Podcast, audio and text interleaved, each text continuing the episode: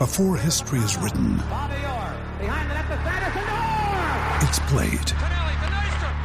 Before it's frozen in time, it's fought one shift at a time.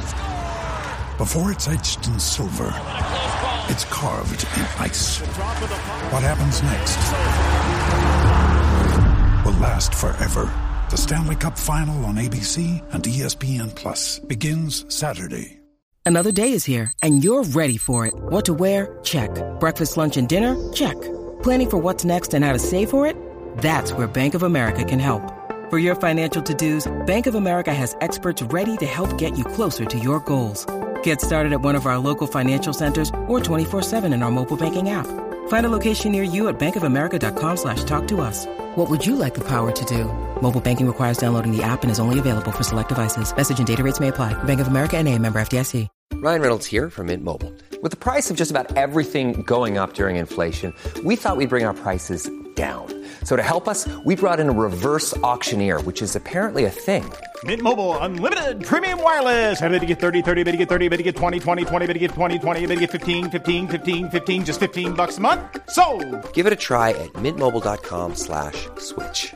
$45 upfront for three months plus taxes and fees. Promo rate for new customers for limited time. Unlimited more than 40 gigabytes per month. Slows. Full terms at mintmobile.com.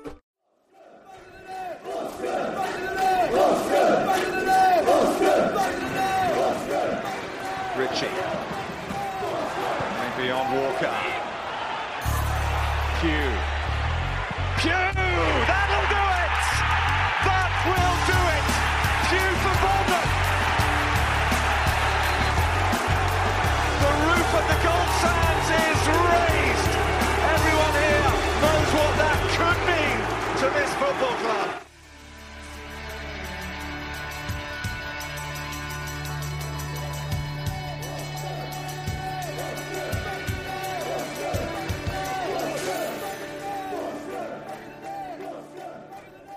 Hello and welcome to episode 5 of Back of the Net, the AFC Bournemouth podcast with me, Sean Barker.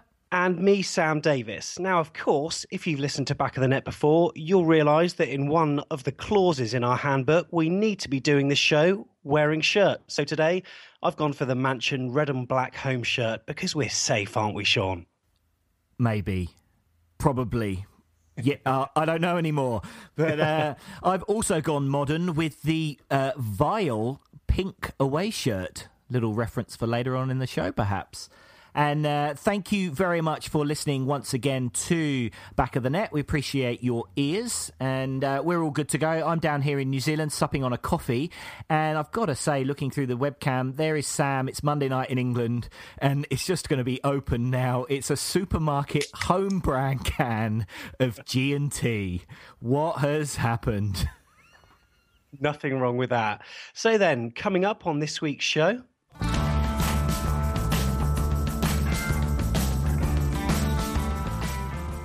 We hear your thoughts on the team's 3 0 defeat at the hands of Tottenham and then bring you our review of the game. Yeah, that's right. And there's a new feature in today's show called Do You Remember, which will test your knowledge of players from the past. Yep, and we'll bring you the answer at the end of the show. And Sam then brings his online review of the last seven days of AFCB cyber webness. Sean then sits firmly in the newsroom chair to bring you the latest news from the club. Lou Colton is this week's supporter profile. And then we'll bring you this week's feature, which is all about the launch of the stadium expansion plans. Now, I went to Dean Court on Thursday to check them out and chatted to supporters and local residents to get their thoughts. So let's begin the show with your fan thoughts on our visit this past Sunday to White Hart Lane.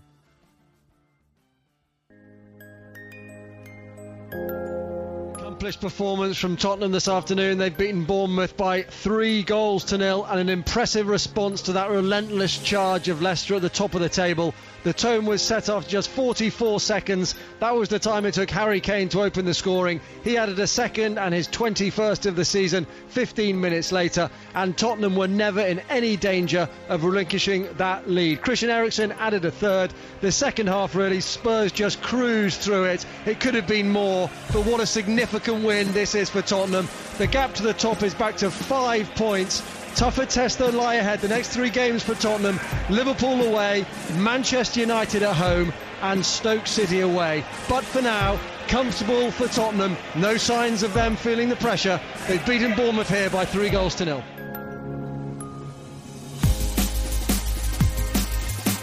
Hi guys, this is Neil from West London.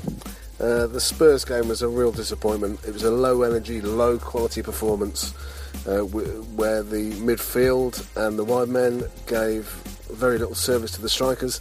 I don't think I can recall us having a shot. I know in some of the stats it says that we had two attempts on target. One was a header that went wide. I don't know what the other one was. Maybe it was a goal kick or something that uh, went upfield. But the disappointing thing is the Spurs fans haven't seen anything of the best of us this season. Um, and it's positive, though, I suppose, that the uh, the management and the players are saying that Spurs are a team that we aspire to. That standard is what we're trying to achieve. And let's face it, they could win the league. Anyway, onwards and upwards. Hopefully, we're safe and the lads uh, get a decent break in Dubai.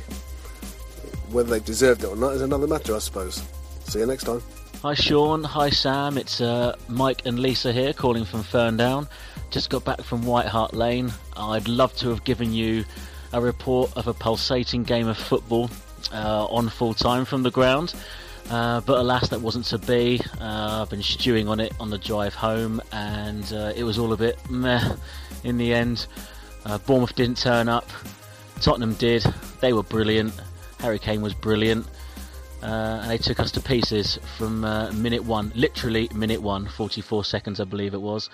So uh, the players are off to Dubai now. Hope they have a, an enjoyable week or two in the sun while we're all heading off back to work.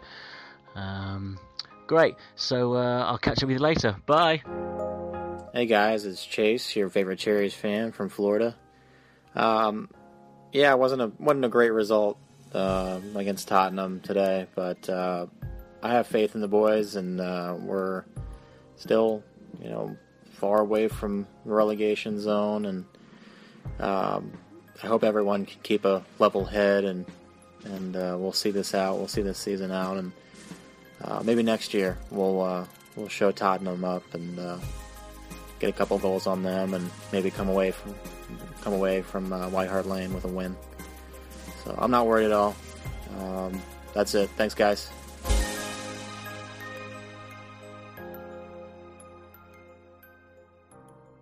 So, a big thank you once again to our contributors on the fans' thoughts. Thanks to Neil Whedon, Mike Brannan, and Chase, as ever, in the United States. And remember, if you want to get involved, you can do it via a voice message. Just record it on your phone and email it to us, fans at afcbpodcast.com.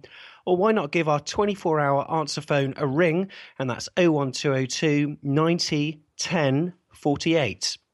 So on Sunday, Spurs cut Leicester's lead at the top of the Premier League to five points as Harry Kane inspired Spurs to a, pretty much a routine win over Bournemouth. Kane turned in Kyle Walker's cross after 43 seconds, and then he latched onto Dele Alli's pass to finish left footed past Artur Boruc. That doubled the lead.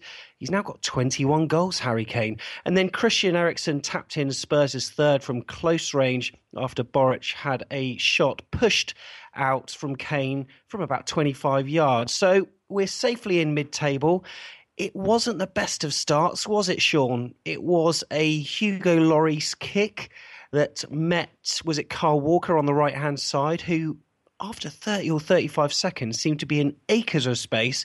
And he just put that ball right into the danger zone, and Harry Kane finished it off. Yeah, it um, you know, before the game it was a case of let's hope Spurs don't start strongly, and let's hope we can keep possession and get a foot into the game. And obviously, yeah, within 44 seconds, it it kind of fell apart and set the scene for the rest of the game. With that first goal, a couple of points. One was um, prior to the ball from Lloris. What kind of led to that was that we actually won that throw in deep in our own left hand corner. Um, which Charlie Daniels t- took, and watching it, there was no options and movement. Like our usual urgency to try and make space and get on the ball early, he just had no options. And it's like 30 mm. seconds into the game, Surman was just kind of standing there. Artur was just standing there. And eventually it was just kind of a long, high ball down the line. King tried to get it, it passed on through. Gradel tracked the follow through of the ball Yeah. And which then led him to be horribly out of position because obviously the ball went all the way back to Lloris. Gradel had made kind of a, an attempt to kind of cover him, and then great pinged ball from Lloris over to Walker. Of course, no one was there, but after that point, we didn't close Walker down very quickly. Kind of Daniels didn't seem like he knew whether he could go and commit. Surman didn't know whether he did. Normally, we're so good at getting two men on a player who's out wide. It just didn't happen. Obviously, great ball. Harry Kane gets gets a stud on it, and we're one down. Yeah, I've got to say, like I wax lyrical about Gradel's goal in terms of the technique on the last podcast against Swansea, I thought Harry Kane's technique actually was very good because I find it really difficult playing myself. I mean, I'm no pro, as you know, Sean, but when you're trying to hit a ball that's coming from the same side, but then sort of, you know, divert it off the other way, it's not like he hit it in the near post. He actually managed to sort of, you know, caress it into the far post, which is not not an easy technique to do. No, not at all. And again, you know, he's probably the most informed England striker in the league at the moment. So, you know, if you give him a chance like that, he's going to take it. Spurs completely dominated after that. It was painful to watch, wasn't it? The next sort of 10 or 15 minutes, it had echoes of Southampton away, where we were just second to every ball, and it was not a very easy watch. And it wasn't very long before Spurs got a second. That was after 16 minutes, wasn't it? Yeah, it was. And I guess this kind of raises the issue which we talked about last week and we've talked about for a couple of weeks now around the formation that we have decided to play. We've we've switched to this four four two. It's been really positive, and we've been attacking mm. and we've been scoring goals. I always had that worry about how are we going to match up against a really high quality side. And I know it's easy to say in hindsight, but watching that game with the 4-4-2 it had echoes of earlier in the season when we tried that formation and we're just getting overrun and for that second goal you could see the straight lines we were in with that formation. You've got the four defenders, you had the four midfielders, and a quality player in the Premier League is going to find that space in between the two. And Alli found it, played the ball through, bang, we're 2 0 down. Yeah, it was a it was a great, and also the pass before that from Kevin Wimmer, I think it was, that found uh, Dele Alli. Um, I've noticed Andrew Surman sort of tends to do uh, tend to do this a lot, a lot of forward passing, and he did he, he cut through, um, as you said, those lines, found Dele Alli. He he just sat in this kind of space, and there seemed to be a lot of space between the four defenders and the four midfielders, and the weight of the pass to Harry Kane can't be underestimated as well because it was absolutely fantastic. It is, and I, I, just we just looked really rigid against you know they just seem to find the holes, and I just don't. When we've got the three in the middle, I don't think we're that rigid. We're a lot more free flowing. There's a bit more movement, I think, amongst the midfield when we've got the extra guy in there. When it comes to quality players, obviously Dele Alli I mean, I know he's young but he is a quality player, hence he's in the England setup. Also, Jonjo Shelvey is uh, is also on the peripheral of the England uh, side. But those two players in recent games have completely well bamboozled our defences with incredible through balls, didn't you know, haven't they? Yeah, that's right. And again, you know, uh, a part of the bigger conversation, I, I guess, is that the Premier League, there are some top, top players and there are some top teams. And, you know, some people are really unhappy we, we lost. I'm unhappy We're lost. We lost, and I'm, uh, you know, the performance wasn't great. But I think in this league, more, you know, more than any other league that we've ever played in, there is a golfing quality whereby the top sides, if they perform, they will be miles better than us. When we're in the yeah. championship, when we're in League One, when we're in League Two, even when we played sides that were really good, you always felt like we were close, you know, or weren't far away. And uh, we we're playing Spurs away. We were kind of hoping maybe they'd have a bit of an off day. Maybe they'd feel a bit pressured. Maybe we'd go in with with no pressure. And they didn't play like they had any pressure. I mean, they play like a side that want to win the Premier League, and that's the reality. Is they're trying to win one of the top leagues in the world, and they all performed. People on Twitter were comparing it with when we played Arsenal, but I, am not so sure. I mean, it, when we played Arsenal, uh, both home and away, it seemed like we gave them too much respect. I don't think that was the case this time. I just think we were poor. But I mean, we we gave them so much space. The first half was, I mean, ultimately it was forgettable, wasn't it? Really, really bad. But of course, Harry Kane, he scored one hat trick at Vitality, and he was on another and he had a drive after 52 minutes uh, from about 25 yards. And after Boruc couldn't really save it, went into the path of Christian Eriksen, and he tapped home to make it 3 0. Can you say much about that? Oh, only uh, if you. This is, for me, it's exactly the same. Harry Kane drifted in between our lines of defenders and our midfielders. He found that space. And we know, we talked about it, Kane will shoot from anywhere. He's got such a great strike. Um, yes, Boruc should have done better with it. I mean, if he's not going to hold it, it's got to be parried away, not back. It was. Uh, it looked like he was in two minds as to whether to hold it or whether to just clear it away.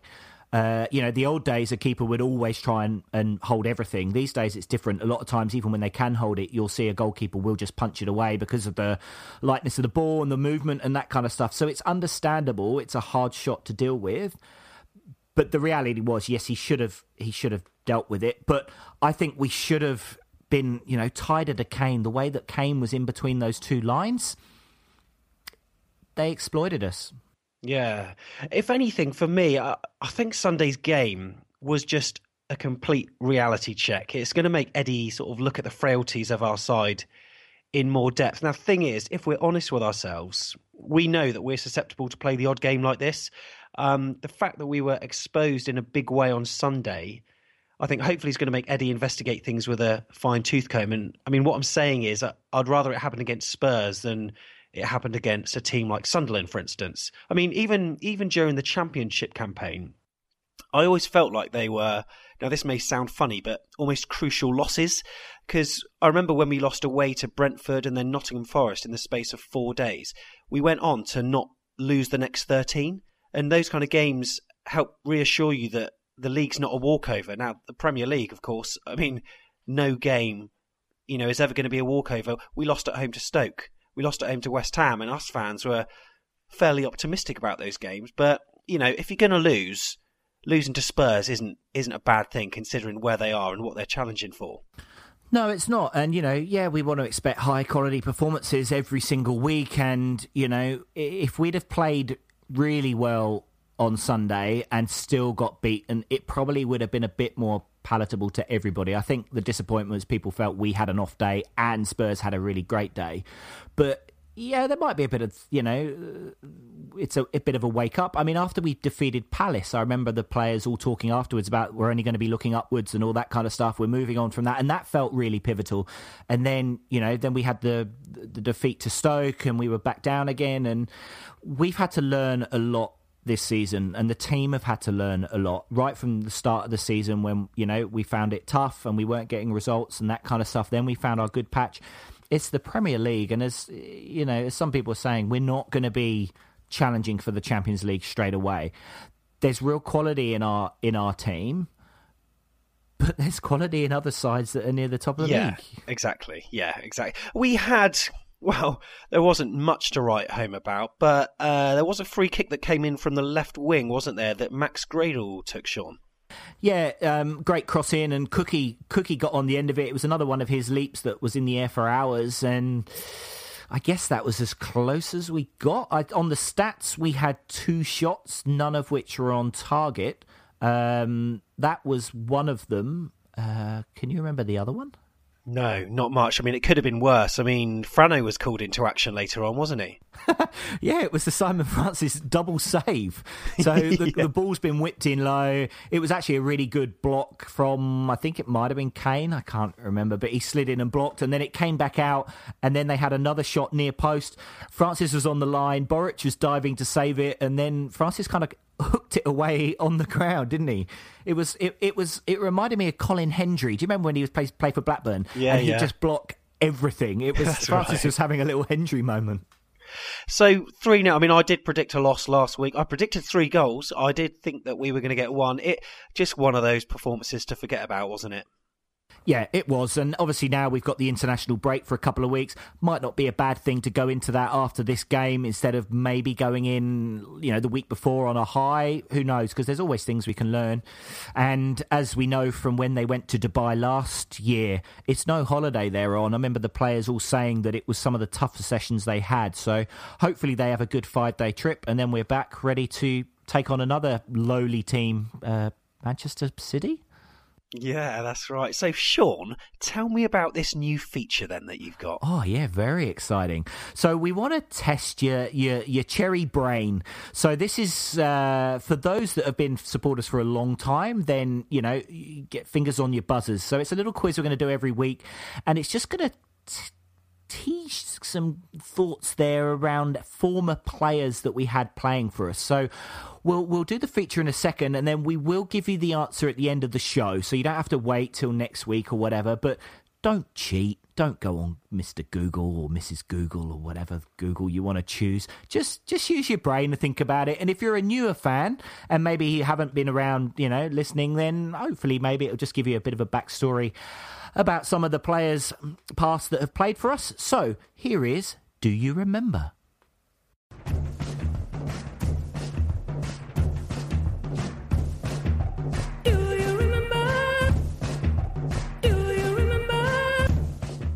This player was born on the 12th of September 1982.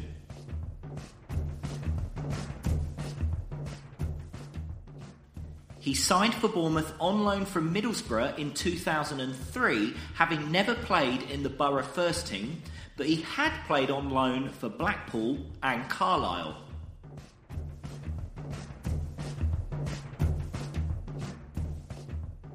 He made nine appearances for the Cherries that season.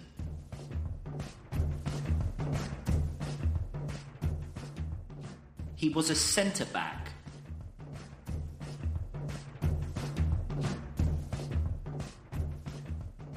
He was part of the successful team on that great day at the Millennium Stadium when we won the Division 3 playoff final versus Lincoln.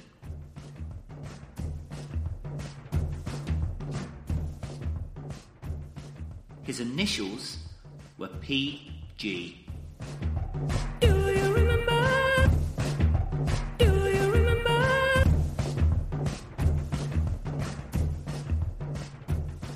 Hmm, now that's interesting. But Sean, what I want to ask you is where did you get that jingle? It's amazing. Ha, yeah, thanks. So that is um, an artist called Ane Brun, who is a Norwegian that lives in Sweden or a Swede that lives in Norway, one way or the other. And uh, I saw her at WOMAD here in New Zealand a couple of years ago, and she's really cool. And then I was thinking about this feature, and it was like, ah, oh, that song's in my head all the time. Ha ha! Put them both together.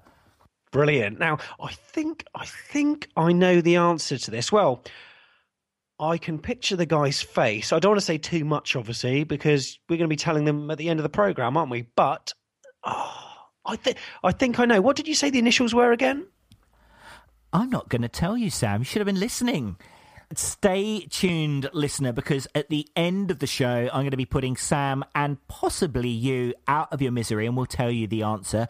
But if you've already got the correct answer, well played, and that will be 10 back of the net points to you. But now it's time for Sam's online review of the last seven days of all things AFCB, and it's been quite a week, what with the stadium expansion and the defeat to Spurs. So let's find out what Sam found.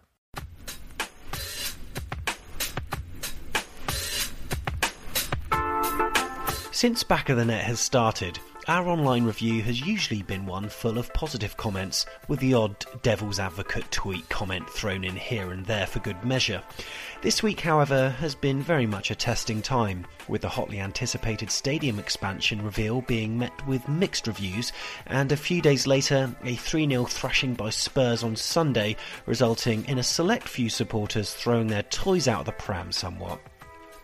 So, as we're going to hear later in the show, the stadium is going to be expanded, but unfortunately not to the capacity that a number of people wanted or expected.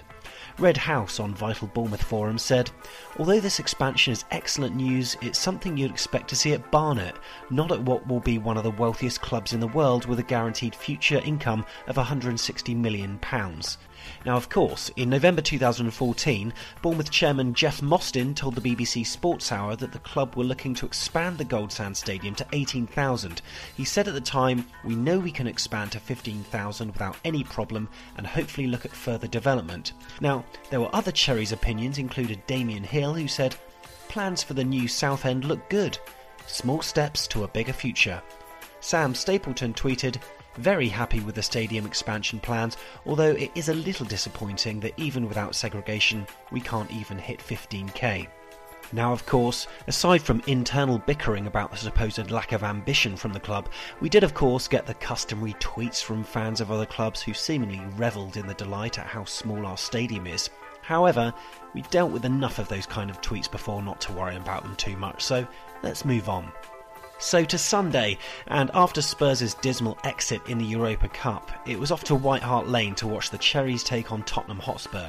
Now, after AFCB revealed the colour of the shirt that we were going to play in, one particular Twitterer, who we all know and love, couldn't help but pass comment. I'll read out a few tweets from her now. I just wish she'd make her views much clearer. Tweet to AFC Bournemouth. Now, can we please burn the vile pink kit? I never want to wear it again. Tweet to referee Halsey. The shirt itself and the club pass on the percentage from sales. Good cause, but vile kit. A tweet to number one Lino, sending a text as we speak, hoping AFCB change the vile pink kit at half time. A tweet to Dave Watkins, the sooner we burn the vile kit, the better. Another tweet to Dave Watkins, starting with the vile kit. I swear it gives Boruc a migraine. A tweet to Fat Blurk, it's vile. Tweet on its own, can we have a timeout and change out of that bloody vile kit? Tweet to Claire Joes. Too right I am. They're embarrassed to be wearing such vileness. That's eight mentions, Gail. We get it, but we do love you. It sadly, though, won't look as though the blue kit's going to be deployed in a while. Our next opponents away are Aston Villa. Wonderful. So on to the game, and Eddie Howe, in his own words, said that Spurs will be a decent marker for how well AFC Bournemouth have come this season. So it's 4 pm. The game has begun, and it's going to be very interesting to see how far we have come. I'm really looking forward to this match. Oops, I forgot to start the countdown clock.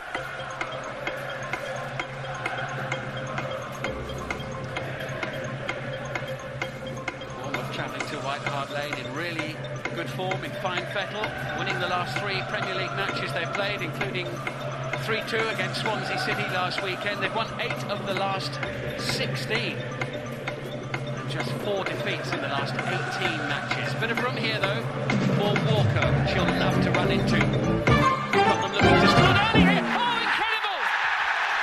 Tottenham ahead in the first minute of the game. Oh dear. So that was the first of three goals in what was an inept performance. Now, as always on Twitter, you get three types of messages. One, the outright bonkers opinions of fans whose views are ridiculously out of line considering the context of the season. Two, the opinions of fans which are very critical, very opinionated, but they obviously do seem to comprehend that it's just a one off. And then three, you get the comments from those who aren't critical at all and just accept it is what it is. Now, I think, and this is my opinion now, being in the latter two camps is absolutely fine. Indeed, as we were singing at White Hart Lane, we've come from League Two. Can I just say something? Why the hell are we singing that when we're 3 0 down? It seems a mad thing to sing. It's just like going on a date with someone that's way out of your league, being turned down at the end, and then sarcastically retorting by saying, Well, I only date munters anyway. It's bizarre. And before the Mary Whitehouse Brigade kick-off, men could be munters too, okay?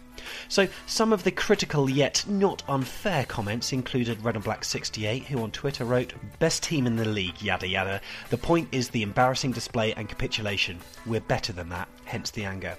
And then Alex Deutsch, Deutsch, Deitch, I'll never know how to say that, tweeted, Love that we can just never be beaten by a better side. Peter Humphrey on Twitter said, Not anything to get carried away with, but you can't tell me we couldn't have acquitted ourselves better in terms of attitude and performance. And then Matt AFCB97 rounded it off soundly with, Being mid table Prem is a damn sight better than being bottom of League 2, but some seem to think that we should be walking this league. Indeed, over on Facebook, Cherries fan Down Under, Rob Frank said, I'm amazed to read some of our so called fans were getting at the team today. They'll be the ones who think we're in with a chance of the Europa League next year. We're miles away. I thought before the season we'd get nothing from the 12 games against Spurs, Arsenal, City, Chelsea, United, and Liverpool. And we've got 26 games to get our 40 points. So far, so good. Time for people to get in the real world. The boys have been brilliant this year, trying to be positive. That was possible champions that beat us today. The season low point does still remain Norwich City away. And one of the regulars on Twitter, Sam Summers, brought back a theme which was actually prevalent last season when AFCB looked on the ropes in the championship race. He said, I avoided all social media after yesterday and I feel great today. I'm tempted to catch up, but I know it's all going to be, why have you got no plan B, Eddie? Well, for all them people that say there's no plan B, this is for you. And for all those who aren't up to date with popular culture, this is Plan B singing right now, by the way. So the online world can be a crazy place at the best of times, but after, you know, big news that's to do with the club about the stadium and then on the back of a defeat, yeah, I think the, the avoiding it sometimes can be for the best, eh? Yeah, it's always an entertaining time checking out Twitter and the forums, and uh, yeah, keep those uh, interesting tweets coming along. But now, bong! I can see Sean Barker, and he's sat ready with his papers at the news desk. It's time for club news.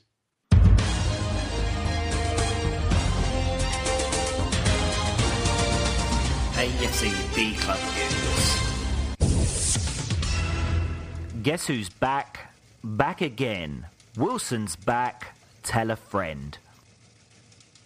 After the squashing of rumours last week that Callum Wilson was back in full training, this week it has been announced that he is indeed now training with the rest of the team.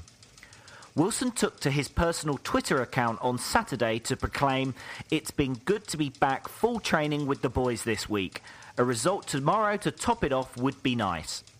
Alas, it was not to be a topped off week for this season's still joint top goalscorer, but news of his training return is great news for the club, and hopefully he'll have the chance to add to his goal tally of five before the season is out.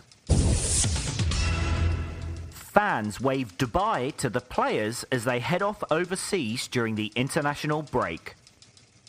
Following defeat to Spurs on Sunday, the squad have now flown to Dubai for a five day training camp while 10 of the team are representing their nations.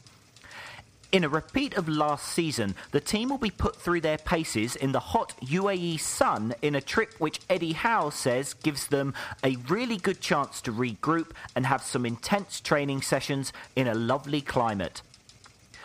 The players representing their country, so missing out on the team trip, are Boruc, Federici, Ritchie, McDonald, Arter, O'Kane, Iturbe, Gradel, King, and Benik Afobe, who has decided to train with the Democratic Republic of Congo, although he will not play in their scheduled games just yet.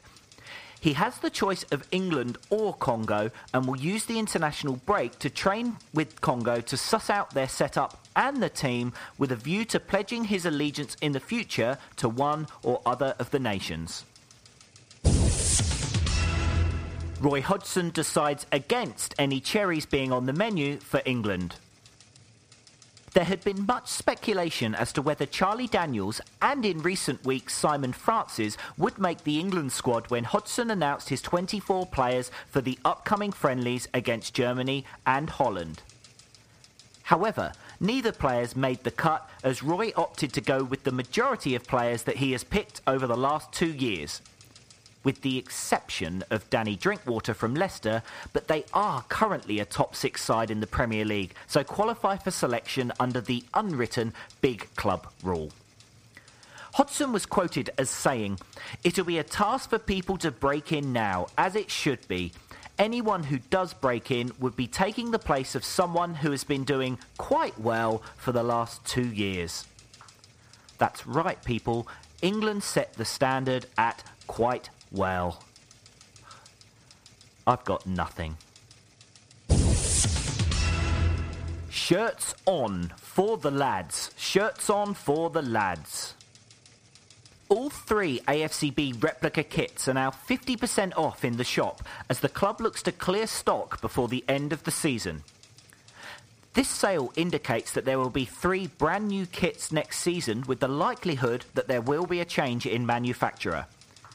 This change is probably due to the horrendous issues at the start of the season whereby the shirts were not ready and on sale until after the season had started. This delay caused Gary Chapman and myself to launch the social media hashtag RetroAFCB and a campaign which encouraged fans to wear classic old tops for the opening game of the Premier League season against Aston Villa.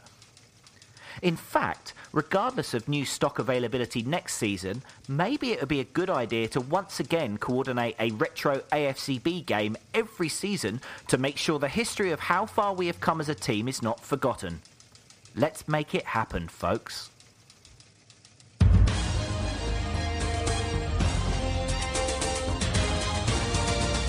AFC B Club News. Hi, this is the Biggin, Steve Fletcher, and you're listening to Back of the Net. Supporter profile. Please state your name. Louise Carlton, Where do you live? Blackheath, London. First Bournemouth game attended. Tuesday, the 29th of November 1988, uh, at home versus Hull City, where Bournemouth won 5 4 and Luther Blissett scored four goals. Favourite player of all time and why? Chucky Ervin. no, I'm kidding. Steve Jones. Uh, he's my childhood hero. Favourite current player and why?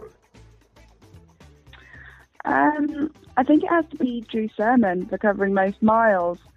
Um, I think he'd have some competition if, if Wilson was fit, but you can't argue with that work rate.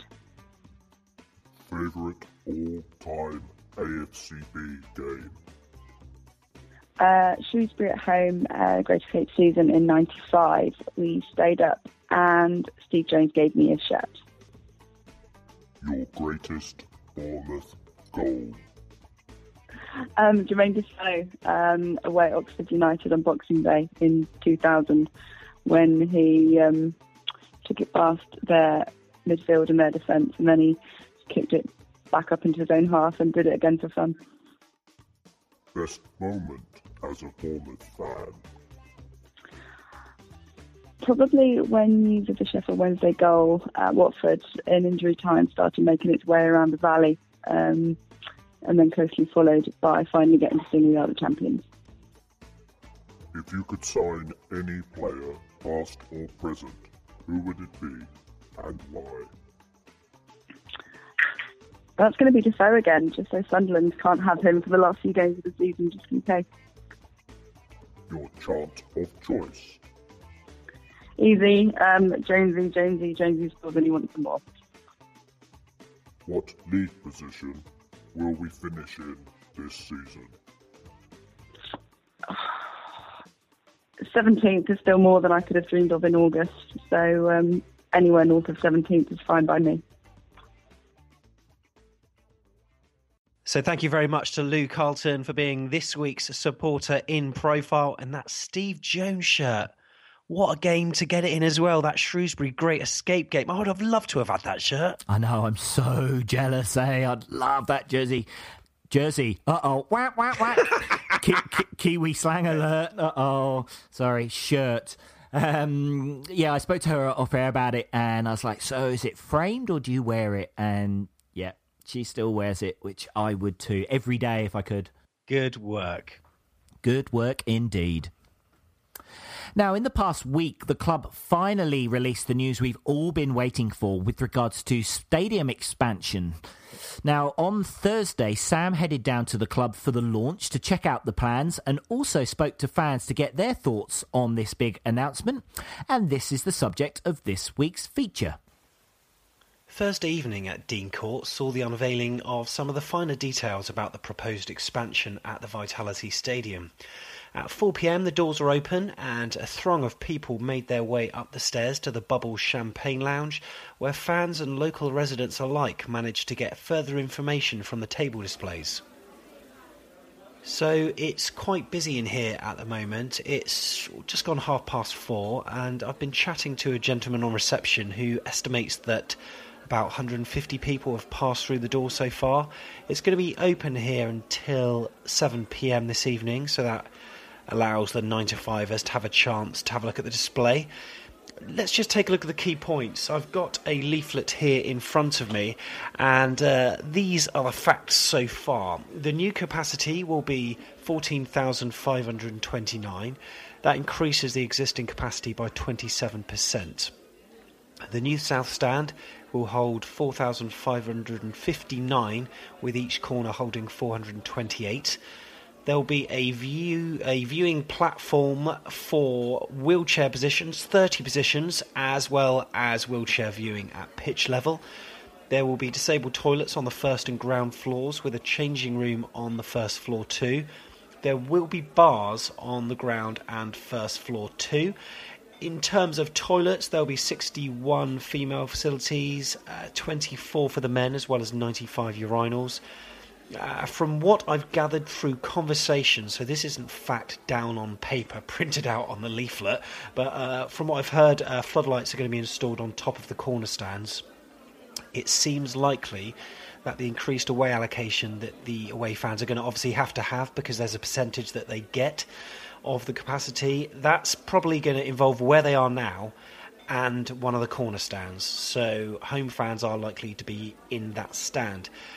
The club are now working with um, what they call a traffic planner, in quotation marks. What that is, I don't mind, but it seems it's going to be there to sort of mitigate the extra fans. Um, I'm sure that uh, local residents will have some concerns, so they will no doubt be liaising with this person uh, through chatting to one of the guys on one of the stands, the planning permission, if gained, uh, will commence in May and lasts for a period of three years. So basically, within that 36 months, the construction will need to commence in that window. But obviously, it's likely to start as soon as permission is gained. Obviously, if done in May, apparently it could be between 8 and 12 weeks, so therefore it could be ready for the start of the Premier League season next year. Now, it's looking to be a hybrid construction, therefore, it will be a steel build. The development will be built on the land owned by the club. Now, bear in mind, there is a public footpath behind the stand. It doesn't look like that can be actually diverted, so they can only build up to the boundary, uh, basically where the path starts. Therefore, the stand can only go back a certain way. There, there is a limit to its size. Um, now, around me, there are quite a few concerned local residents uh, quizzing the planning consultants. Now, I've tried to have a word. Uh, obviously, I'm not going to record them sneakily, but I've said I'm from the podcast, and not many of them actually want to speak. So I think they're going to sort of unify their opinions, no doubt, in a local residents' meeting, and uh, they'll come back all guns blazing. Who knows? The concern that I overheard from one of the residents was about the drainage. Obviously, I'm, I'm sure that they've got a number of concerns. Uh, that seems to be one of them now. It seems that there's going to be no additional consultation for residents. Today is the day, but of course they can put in any, uh, you know, anything in writing to the council. Of course, um, there are of course going to be issues over transport, traffic, parking, and indeed there will be an impact study that's going to be uh, taken out. There are a lot of concerns. Uh, one of the ladies uh, on the other side of the room, actually, I can just see her over there. She was asking one of the guys about uh, the access for construction lorries um, and also the height of the new stand and things like that. So there are still a lot of questions to be asked, and rightly so, of course. We have spoke to a few people here. Uh, the general consensus amongst the AFC Bournemouth fans is that it is an organic move. It is one that is easy to do, or relatively easy to do, um, at a relatively low expense. They haven't gone all guns blazing and going up to say twenty thousand, uh, because a lot of people think it is something that is a stopgap measure between Dean Court and moving somewhere else completely. Now, obviously, this is just conjecture. Who knows? Uh, so yeah, it was um, it was quite interesting chatting to a few people. We tried to get words, as I said, with the local residents, but it wasn't to be. Cheers. Thank you. Bye. Yeah, so I just got back from the Vitality Stadium, and it's quite interesting just reading the reviews online now and seeing what people say. Seems to echo what people were saying, what AFC Bournemouth fans were saying at uh, the Bubble Champagne Lounge in terms of a slight disappointment over the capacity increase in terms of the size. I know it's an extra 3,000 seats, but there's been the ambition word mentioned a few times, thinking we should have gone much bigger. But of course, these things have got to be done iteratively. You, you know, you can't just do this overnight. And it seems to be the logical progression for next season, at least, bearing in mind last season there were a number of championship games we didn't even sell out. So it certainly makes sense to me, but I'm just one opinion of many. Now, we asked for your opinions over Facebook and Twitter because it's always interesting to hear what Cherry's fans have got to say. Now, we did get an Oscar worthy voice message through from a London based fan called Richard Williams. Now, stay tuned for that. The tenner's in the post, Rich. But first, here's lifelong Bournemouth supporter Gavin Payne. Just thought I'd uh, let you know my thoughts on the uh, new ground proposals at AFC Bournemouth. I think it'd be good for the ground to be bigger because I can't get a ticket at the moment. So I'm one of those fans who could do with this, but at the same time, it'd be good to uh, see if it can get any bigger than that because I don't know whether another 3,000 is going to be enough, but we shall see. I just hope it uh, hope it goes ahead. But the plans as they are look pretty good, so uh, I can't wait to see what happens. Sam, Sean, I'm glad you've asked me this question as to uh, what do I think about Bournemouth's decision to increase the stadium size by a huge 3,000 uh, people. It was the uh, only thing which was keeping me occupied yesterday whilst I sat in Malaga Airport for six hours waiting for the French to uh, finally stop their strike as they were going through their uh, normal national pastime of uh, pissing everybody else off. Anyway, um, so my decision. Um, well, I'm obviously very excited about the increase in the female toilets to 61 and the uh, urinals bringing that up to 95, but I just get the feeling it's a little bit small time.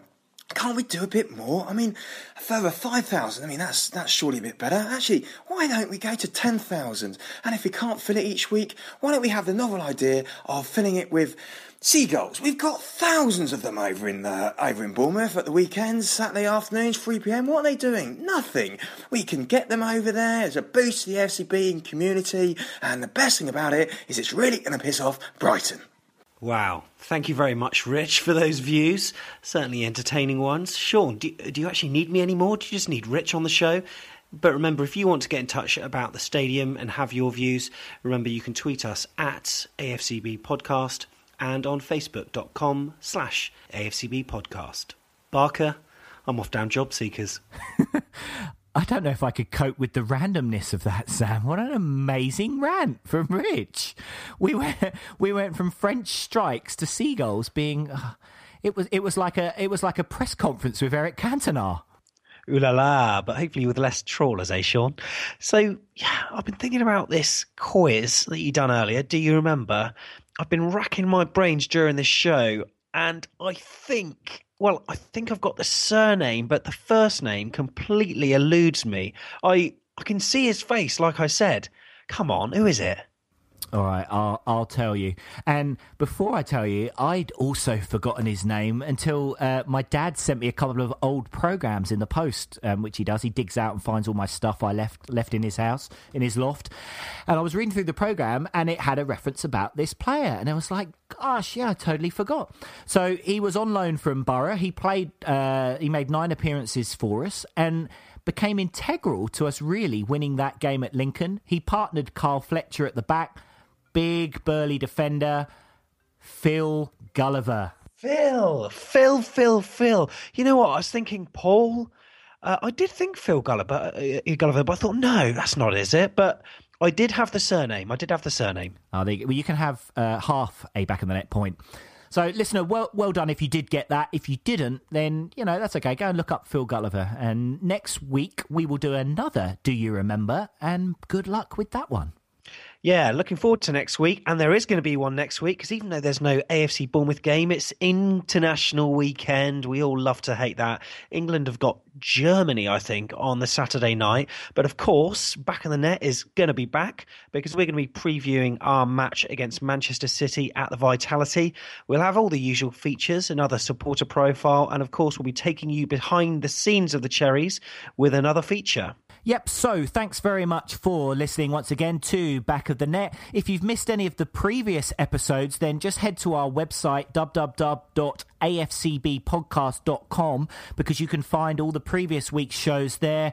Um, there's also a how to listen page, which tells you all the other ways, other than on the website, that you can listen to this show, whether it's on YouTube or Mixcloud, or if you've got a Android or an iPhone or a Windows phone, you can listen through the podcast app and you can subscribe to get the show automatically download each and every week. Now, coming up in a couple of weeks, there's a couple of features that we're working on, and we'd love your input on them. One is we're going to be doing a bit of a historical walk down memory lane of the old Dean Court bless her. Don't we miss her? It's not quite the same with the new Gold, sorry, Vitality Stadium. So we want to get your memories. So could you give us a call on our answer phone 01202 90 10 48 or record yourself speaking on your phone or your computer and email fans at AFCB Podcast. Really love to just get your memories on the old stadium, maybe a funny story when you're in the newsstand or just something historical that you think be of interest. That would be great. The other feature is for those people that live outside of the UK but support the Cherries. So if you are a fan in another country, maybe you're a new fan that's just picked up on us now we're in the Premier League, or you found us in the League Two days, wherever you are, could you just give us an email, fans at afcbpodcast.com? Let us know where you are, and if you're around to do an interview, I'd love to catch up for another feature that we're doing in a few weeks' time. Excellent stuff. So that's it from myself and Sean on this week's episode. We will be back next week for the next instalment of Back of the Net, the AFC Bournemouth podcast.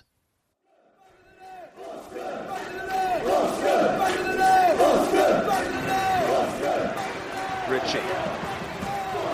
Maybe on Walker. Pugh. Pugh!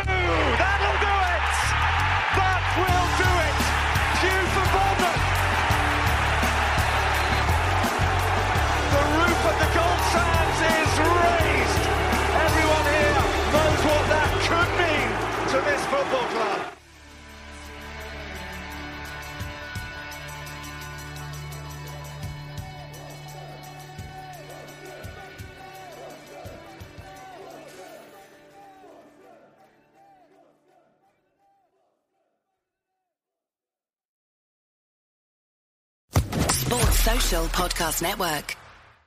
Hello, it is Ryan, and we could all use an extra bright spot in our day, couldn't we? Just to make up for things like sitting in traffic, doing the dishes, counting your steps, you know, all the mundane stuff. That is why I'm such a big fan of Chumba Casino. Chumba Casino has all your favorite social casino style games that you can play for free anytime, anywhere with daily bonuses. That should brighten your day a little. Actually, a lot. So sign up now at chumbacasino.com. That's chumbacasino.com. No purchase necessary. Group. Void were prohibited by law. See terms and conditions. 18 plus.